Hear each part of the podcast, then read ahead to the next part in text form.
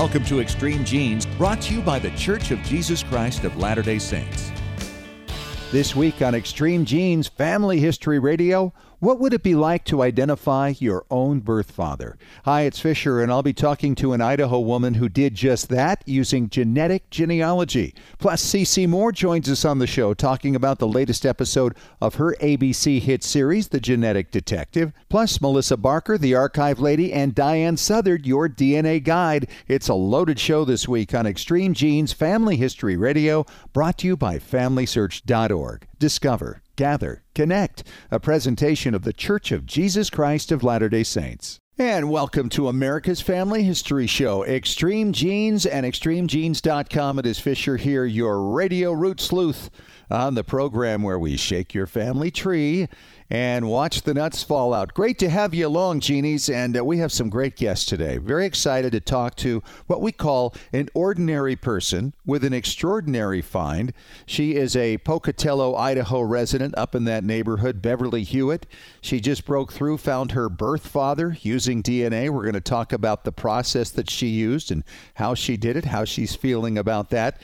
The archive lady joins us later on in the show, Melissa Barker, and this is an interesting time for archives, obviously, with the lockdown going on. So she's going to fill us in on what is going on in her world and things we might expect when the lockdown eases. We're going to find, I think, a lot more stuff available, or at least indexed there. CeCe Moore is on later in the show as well, talking about her latest episode of her new ABC TV series, The Genetic Detective. And speaking of genetics, I've got my good friend Diane Southard in this week. She is the author of Your DNA Guide, the book, filling in for David Allen Lambert this week. Hi, Diane. How are you? Hi, Scott. I'm so excited to be on the first half of this show and talking about all kinds of things with you. Oh, we're going to hold you over for the last part, too, for Ask Us Anything, so we can answer a listener question there as well. So you don't escape that easily, just the front end. Perfect. Well, let's talk about a couple of things here. First of all, as your DNA guide, what's on your mind these days? What are you seeing? Well, I wanted to mention and give a good shout out to the Shared Centimorgan Project. They had that update. So that's a project hosted on the DNA Painter website. And there's a lot of hands in the kitchen there making that happen, but especially to Blaine Bettinger. And then he's turning that over to Jonny Perl, who's programming it and making it look good on the website so we can access it. And the combination of those two guys this time has just hit a really big home run for me. There's so much data involved in analysis that tells stories that I feel like the more access we get to the data, the better we can tell a story. And with the new update to the Shared Centimorgan Project, you have access to a lot more data, and it's just been really exciting to look at. Well, and I've had a lot of people asking me about that. The histograms that are up there, those bell curves, they can really help you figure out potentially what the likelihood somebody is of a certain relationship to you among your matches.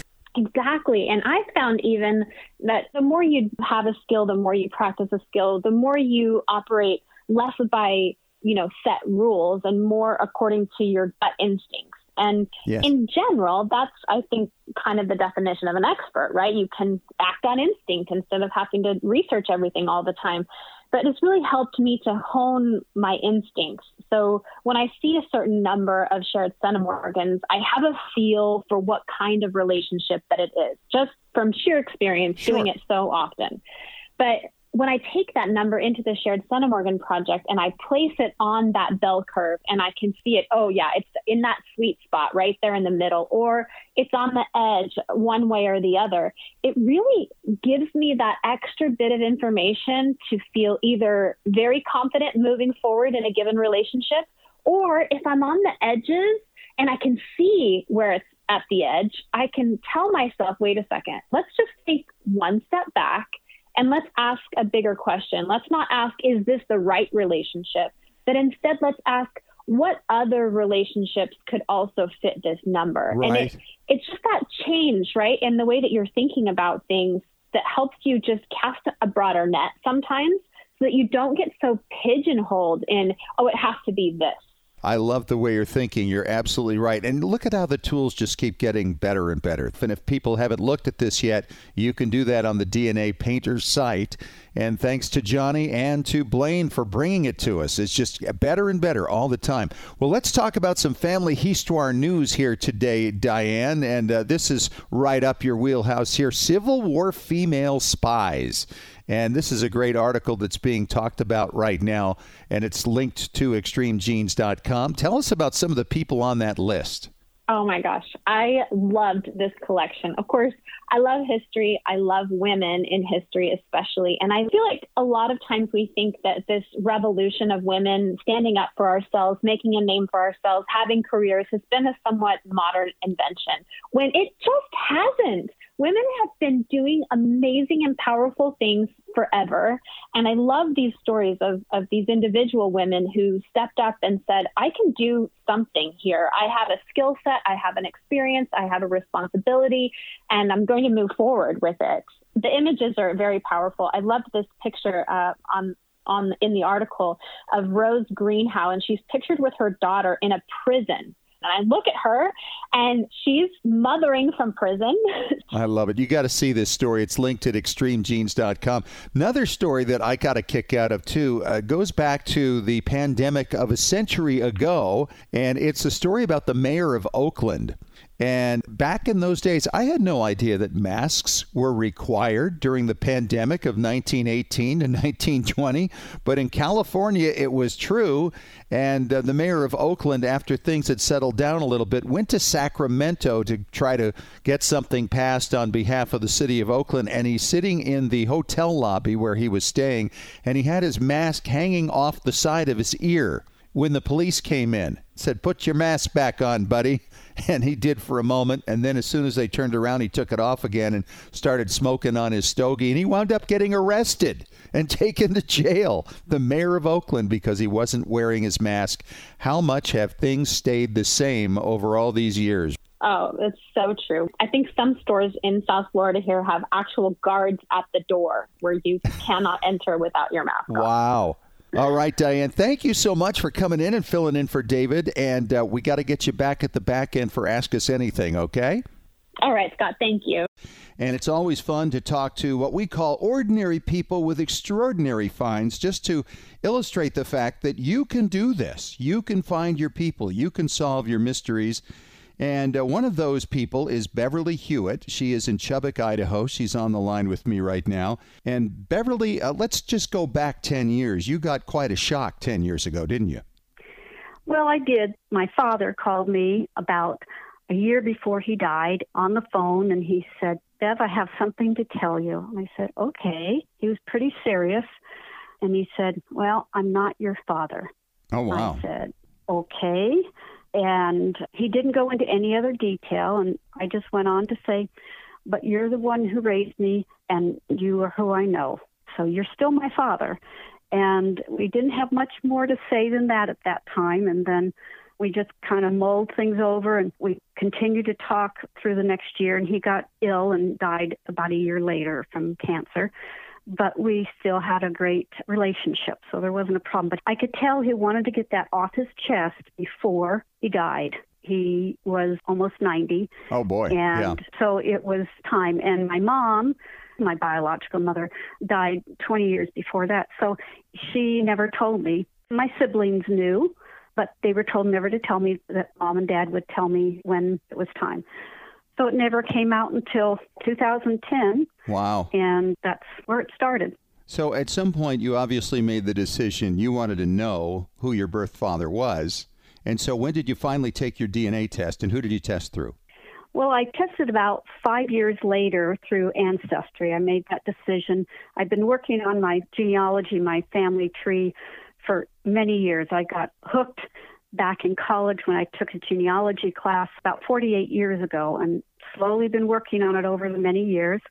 So I decided after this I would take the DNA test. They were getting better, and I did it through Ancestry.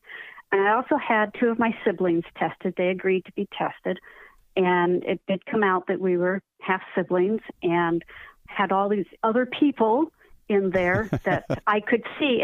And of course, Ancestry has continued to develop and refine the tools. And so over the years and time, we've been able to group and to do the different things. And so it's been helpful to been able to sort through, okay, these are my mom's side with my brother and sister. So these are my biological father's side. Exactly. And that's the important thing for people to understand who are trying to do this kind of thing, whether or not you don't know who the birth father is, or maybe it's a grandparent, right? It works the same way. You basically have to eliminate the matches that come up on your DNA test results that come from the lines not associated with that side. And so you started out beautifully.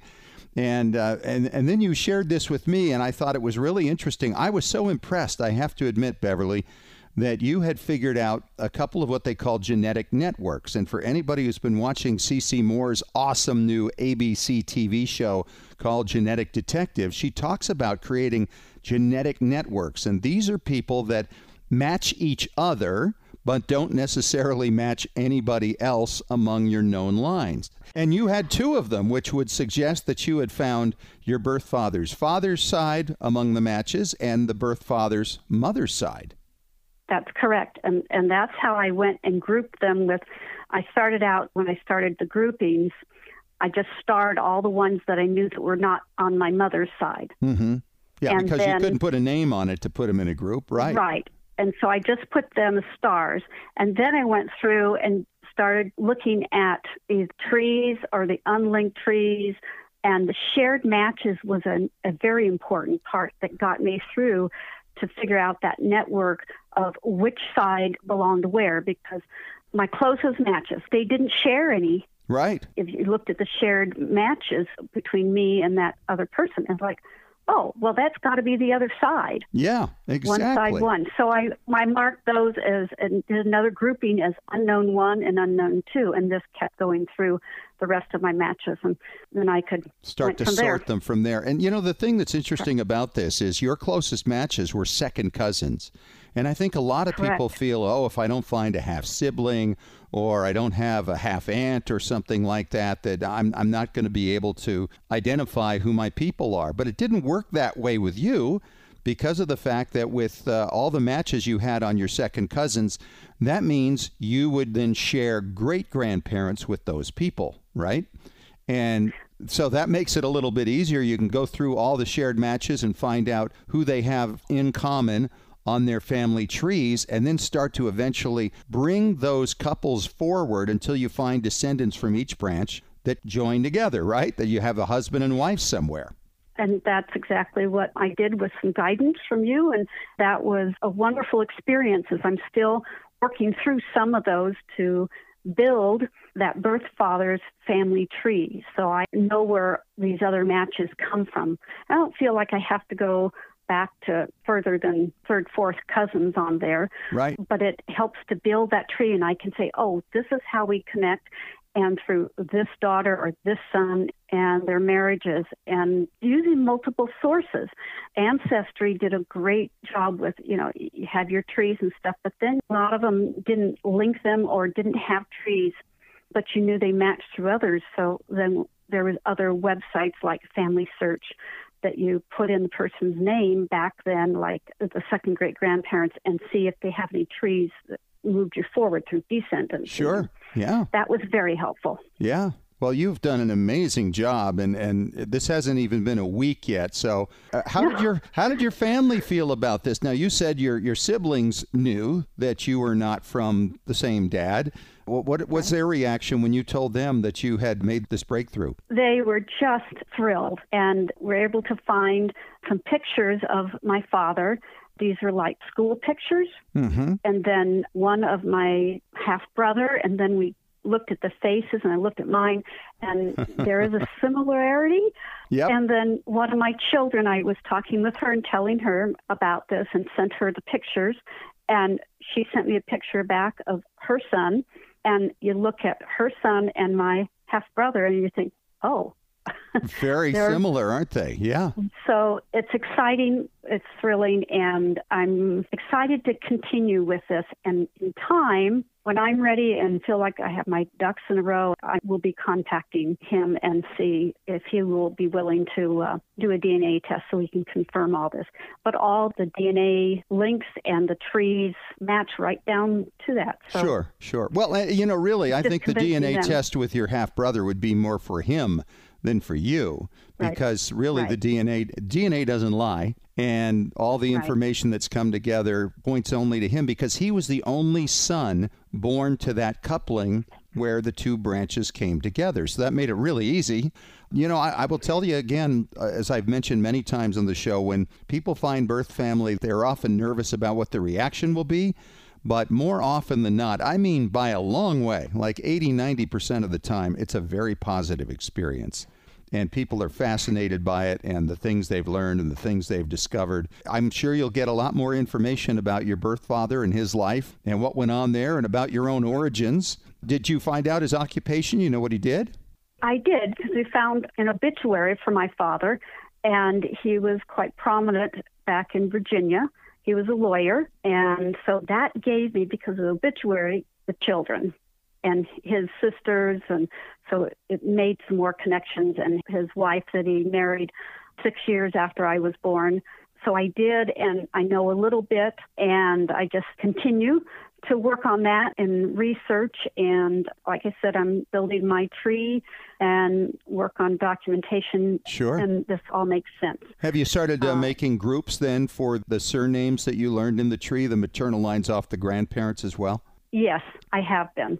And so I'm looking at that as I'm continuing with my matches and so forth on Ancestry. And then in my own software program that I use, I'm putting all that in on trees and family group sheets. And then I can go back and go down through and look at the descendants and say, oh, now I can see, yes, that's second cousins. I knew that, but it's the visual that helps me. Yes. Yeah, I do that a lot. I do a lot of just handwritten diagrams sometimes to try to figure it all out. But, you know, all the pieces have to fit in exactly right. The distance from your match to the common ancestor has to fit, and then all the other information about who married who and how they all came together. And when it comes together, it's just that aha moment. You sit back and you look at it and you go, there's not a problem here. And as CeCe Moore talks about a lot too, you know, when you come up with an answer, you do want to try to find ways you can disprove what you've done. But there was no way to disprove this. It was really thoroughly put together.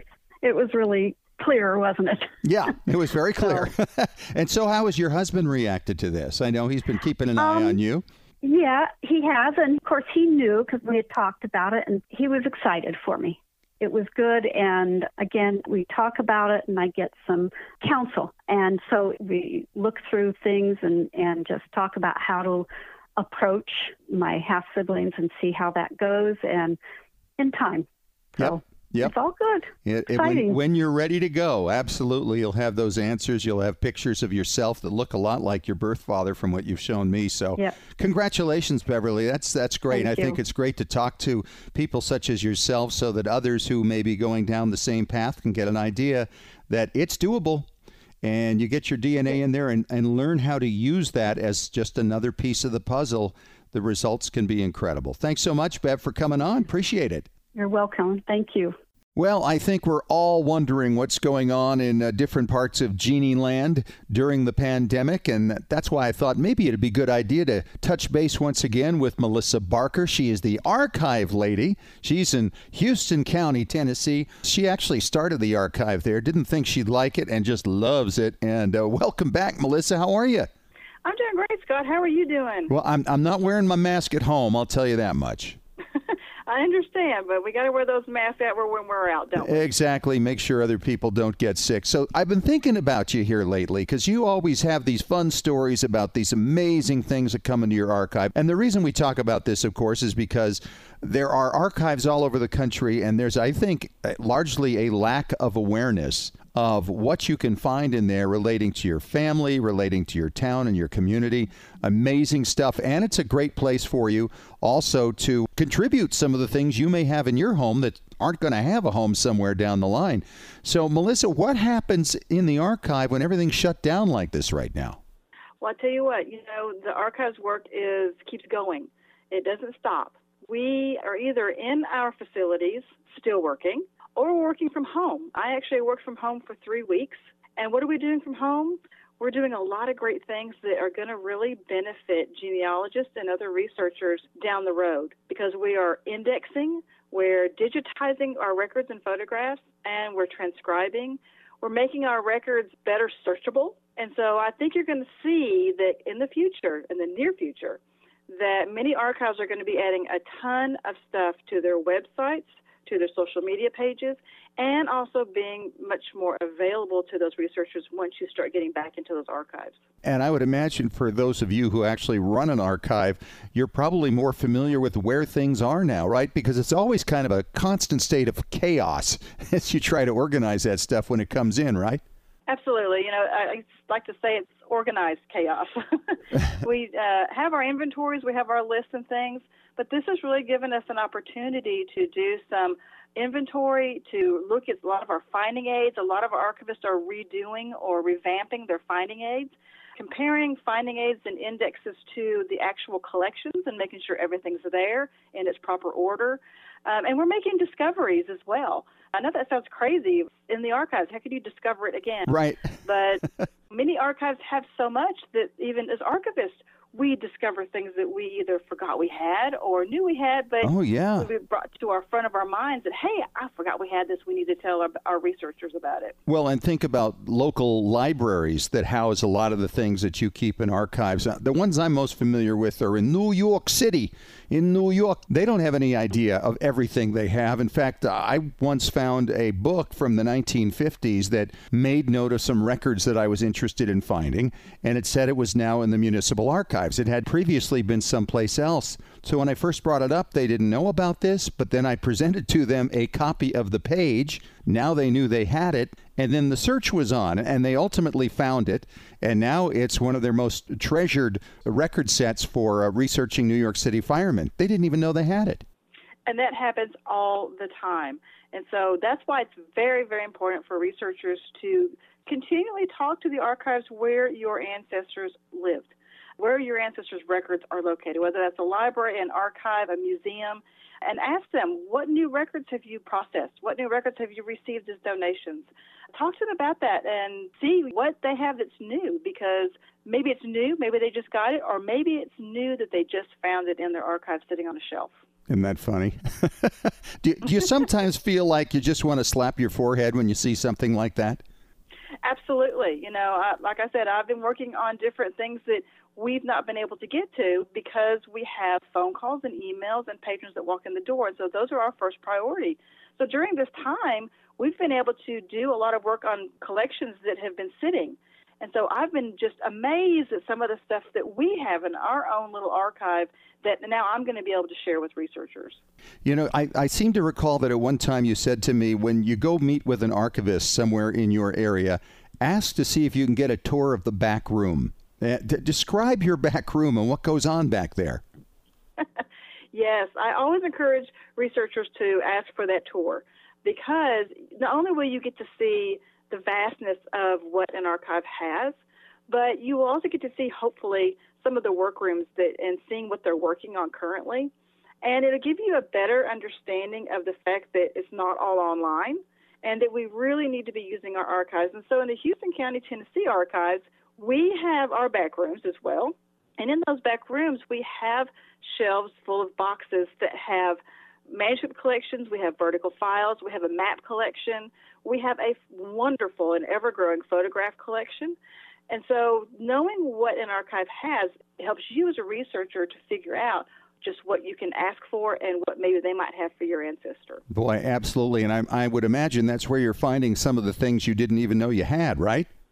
Absolutely. I was indexing some collections while I was working from home, and the information that was in these records is just truly amazing, and stuff that goes towards local history, but also towards genealogy.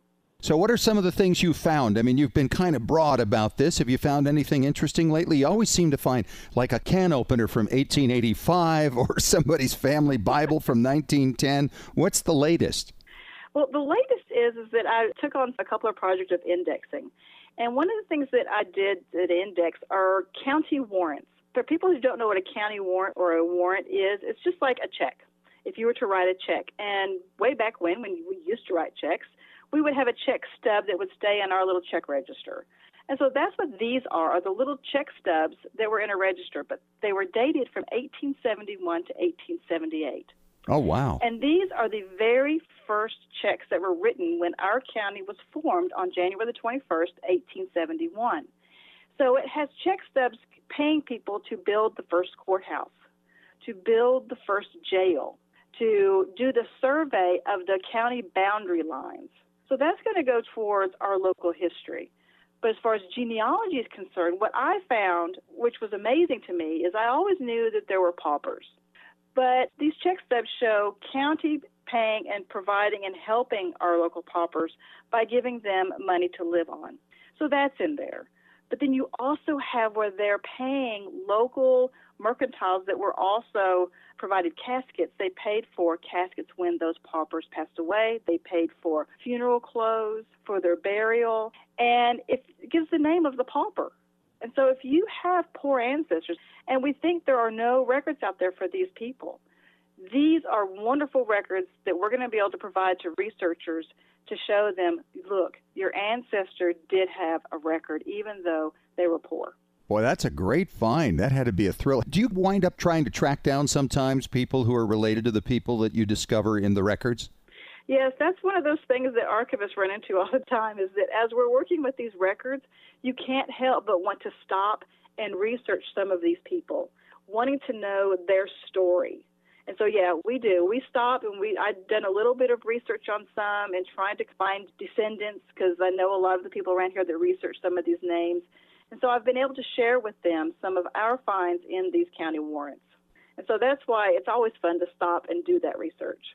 You know, you're just hitting it right on the head for me, because I'm telling people all the time, don't limit yourself by thinking everything's online. It is so far from everything online that you need to go to these archives, these local libraries, these different repositories, and see what they've got there.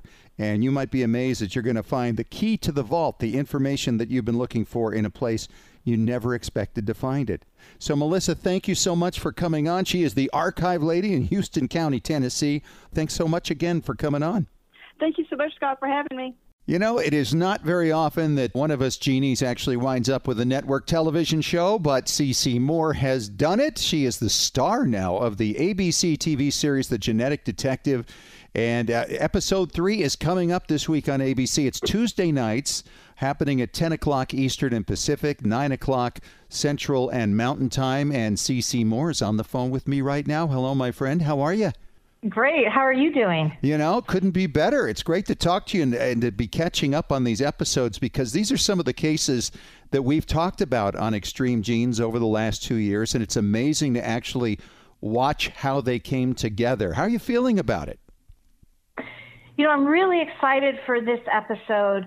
It is really important to me. All the cases are, but in this one, we actually were able to exonerate somebody. And that was a first. Yeah, that was the first time that someone had been convicted of a crime, and we were able to clear their name, and they had an official exoneration and had that murder conviction overturned. So that's huge, because and that was in Idaho, right? That's in Idaho? Yeah. Mm-hmm. Yeah. So this is the Angie Dodge rape and homicide case out of Idaho Falls. And a man named Christopher Tapp had been convicted of her rape and murder, and his DNA did not match the crime scene DNA sample. And so there was always some question of whether he was guilty or not. And he was very young when he was questioned and had ended up confessing to the crime. And it turned out to be a wrongful confession, which does happen, especially with young people under pressure like that. And so that made this even more impactful, because it's not just about putting people behind bars. It's also about clearing people's names. Sure. And usually that happens behind the scenes. This was very public, and you could actually see the impact that it has on Christopher's life. So for you, I mean, we've talked many times over the last couple of years about these various cases and how satisfying it is for you to identify a perpetrator of a terrible crime. This has got to be at a different level. You know, it is, because to help clear someone's name is pure joy. Yeah. When I help to identify someone who's going to be arrested, it's bittersweet. I feel for the families on both sides. I want justice served, but I'm certainly also aware of the potential negative impact it could have on the suspect's family. I mean, imagine being a child of one of these people who is suddenly revealed to have committed these horrific murders and rapes decades ago. Sure. It must really shake your world. It's a horrible thing. But with an exoneration, it's all good. Yeah. You know, there is no downside to helping to clear the name of someone who's been wrongly convicted. And so it's just so much joy. And I think really the highlight of my entire career. And that's hard to say because I've had a lot of great highlights in my career. But I think that was the pinnacle, being at that press conference in Idaho Falls a year ago and seeing the joy of sure. Christopher Tapp and his family. And we should say also to all you Genies who have opted in to GEDmatch to help CeCe to do this thing, way to go. And look what your Absolutely. Work has done. Right? And this one was a tough case. We needed all those matches. This case took a lot of matches to get to the final, you know, identification of that crime scene DNA. And so if people aren't watching the series, this is the one I hope they will watch. Please watch this episode because it really does show the good that can come from investigative genetic genealogy in a more complex way. She's CeCe Moore, star of The Genetic Detective on ABC, Tuesday nights, 10 o'clock Eastern and Pacific time, 9 o'clock Central and Mountain. CeCe, always great to talk to you, and we look forward to chatting again next week about the next episode. All right. I look forward to it as well. And coming up next, Diane Southard, your DNA guide, returns for David Allen Lambert for another round of Ask Us Anything. And Diane, we have a question here from Chip in San Francisco, and he is asking, hey guys, what is that new little symbol next to my DNA match names? That is a perfect question for you, Diane. Well, Chip, it's an organization tool, actually, to help you keep track of the matches you've already identified belonging somewhere in your family tree. So I know most people can come to their DNA match page and maybe all those first cousins, well, you know who they are, so maybe you don't need to keep track of them. Right. But as you dig deeper into your results, you identify third cousins, and you don't remember them by name. So this is a way where you can actually connect your DNA match with your family tree. So by clicking on that button, you are then asked, okay, who is this person in your family tree? Ooh. So the key is you have to ask to put the person in your tree. So if this is your third cousin, then you need to actually draw out in your tree how they're related to your family, put their name in your tree, and then you're just telling the system these two people are the same. And I'm assuming, Diane, that if somebody's using a handle, this is a great thing to do because if you figure out who they are, then you can put them in the tree and then you don't have to decipher who that person is just through your notes all the time. Absolutely. Absolutely. So it makes it so simple because later on you just click that button and it shows you exactly how you're related and it refreshes your memory right away and you say, okay, that's right. This is that person. So you would have to actually do the reverse genealogy to make sure that all the links are in the tree. Would it do it if that isn't there or make them float around, not connected Nope. to anybody? Nope. You've got, I mean, you can, I guess. Yes. Any person you put in your tree, no matter where you put them, you can then attach to your DNA match. But the value really is in the descendancy work. There is so much Yep. value in that. And so I think it's just one more way to encourage you to do that actual descendancy research so you can pull their line all the way down to them and then attach them to their tree exactly where they go. You know, descendancy research is so valuable, not just for DNA, but just for locating people who might have information or photographs or documents or stories or whatever it is. I first did this in the late 80s, and there really wasn't a genealogy community at that time. There were, you know, a handful of experts out there you could write to in certain organizations, but I remember when I did it, and I located third cousins in different parts of the country, and they shared with me things that I treasure to this day because they were so rare. And I had no idea that 20, 25 years later, these descendancy charts that I'd put together, because once I realized you could do this and it would pay off in such a big way, I did this for all of my second greats and my third greats and pulled them forward.